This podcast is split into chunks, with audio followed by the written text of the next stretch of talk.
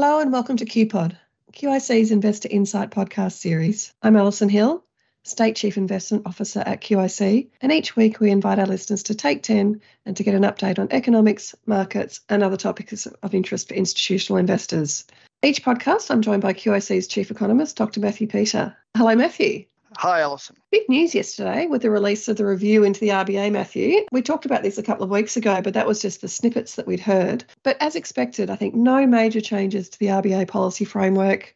So the main thing, still targeting that 2 to 3% average band of inflation um, and targeting full employment for, for the labour market. But there was a big change in I guess, trying to make it a less internally focused organisation and looking at greater transparency, particularly in relation to monetary policy determination. So I think they're looking at having an additional board, which is going to have more challenge from economists and monetary policy experts and better communication to the markets, household and businesses. But that's a really quick, or at least my perception of a quick sum up of the 51 recommendations that were made.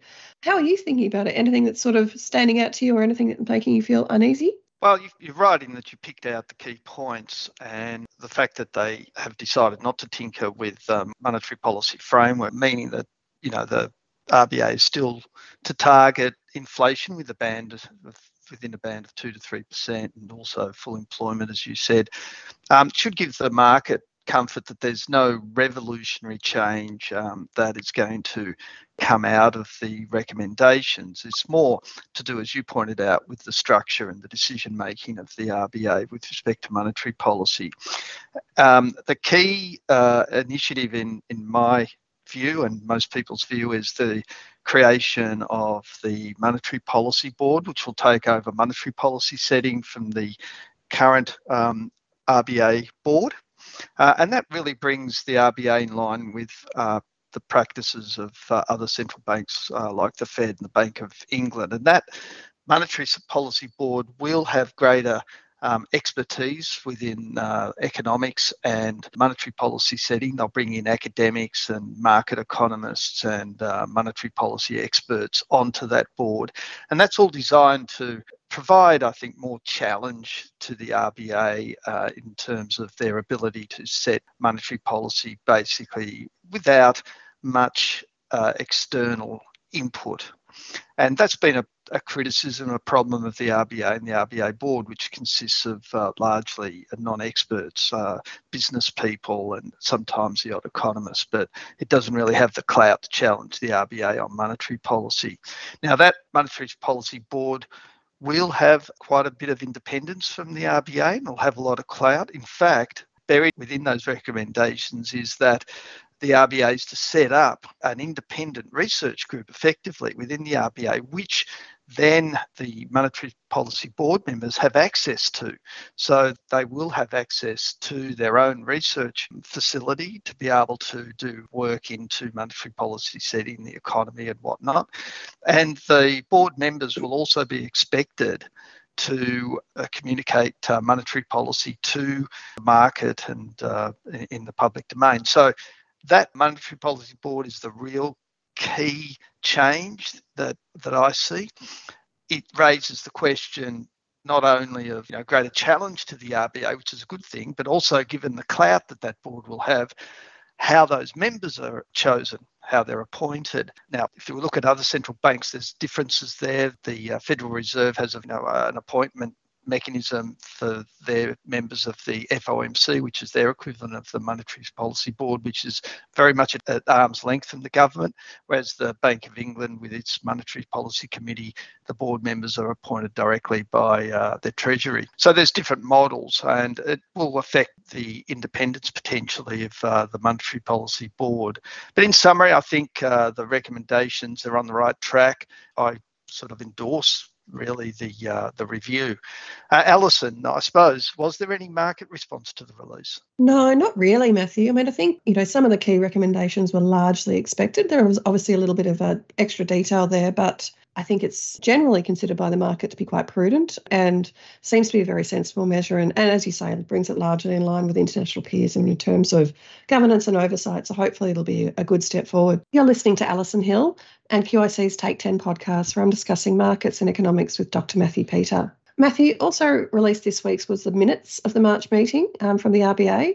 And we've got another meeting looming quite soon on the 2nd of May. Any insights as to whether we're going to be on hold or whether we think we might get potentially one more or even beyond that? Yeah, well, the minutes certainly left the door open for a rate hike in May. You know, we've got the banking woes in US and Europe that really, you know, impacted global financial markets in the lead up to the RBA's April meeting, their last meeting. Those issues seemingly have settled for the moment. Now the RBA will turn to uh, the domestic economic data to decide uh, whether or not to resume rate rate hikes. Um, and on that point, within the minutes, they really flagged that intention. And they flagged really three main areas they were going to look at in terms of the local data. That was uh, labour market data, inflation data, and business sentiment data. They're watching that, and then they're going to decide, having seen that data, what they're going to do. Now, what in May that is. Now, what we have seen, we've already got the labour market report for March. It was a blockbuster. Um, unemployment rate, you know, still down 3.5%.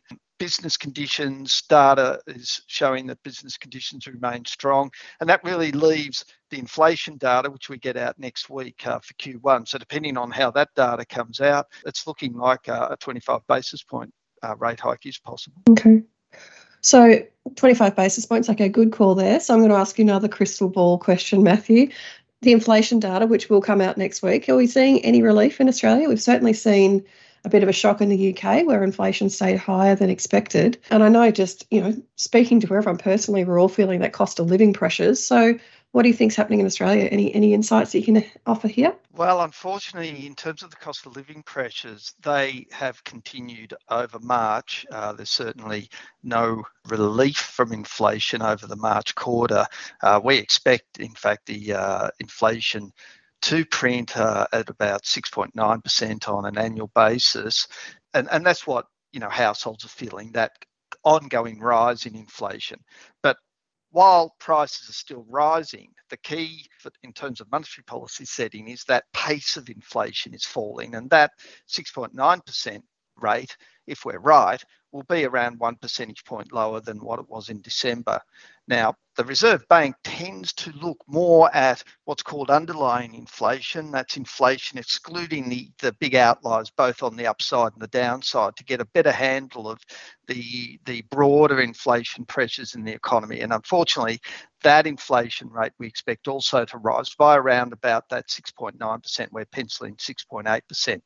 Now, importantly, given the RBA's concentration on that underlying inflation rate, it looks to me like if we're right about that, that'll tend to push the RBA into another rate hike in May because when you look at what the RBA itself is expecting in terms of um, that underlying inflation rate. You can infer from its forecast that it's expecting a rate of about 6.5%. So somewhere closer to seven will be an overshoot, and that may be enough to push the RBA into mm-hmm. the uh, one more rate hike on the 2nd of May at their next meeting. Now, I know you mentioned about markets there. I know markets have been very skittish on the pricing of future RBA cash rates. They've been up and down all over the place over the last couple of months. What's the market pricing at the moment, Allison? Yeah, thanks, Matthew. Markets domestically and internationally, for that matter, have been quite skittish in relation to um, cash rate pricing, which is not surprising given the you know, significant interest and the importance of what that um, central bank rate is. But domestically, we're looking at one more rate hike. Interestingly, it's priced in for sort of August or September, not so much May, which is what I think your expectations are. But look, the RBA in the minutes certainly did leave it open to raise again in May. But some of the commentary out there, I think, is pushing it back just because of the question would you only leave it for one month and then go again? Uh, but I do tend to agree. I think, given the likelihood of persistence of inflation data and, and also movements internationally that, that the RBA probably will go in May. Interestingly, though, there had previously been some cuts factored into the markets into the back end of uh, 2023, and that's no longer being priced in. Um, and people are looking for a more consistent cash rate policy for some time into the new year. So hopefully a little bit of steadiness for us all, and hopefully that will also see inflation being curtailed. Matthew, thank you for joining me this week, and thanks also to our listeners for joining us and taking 10.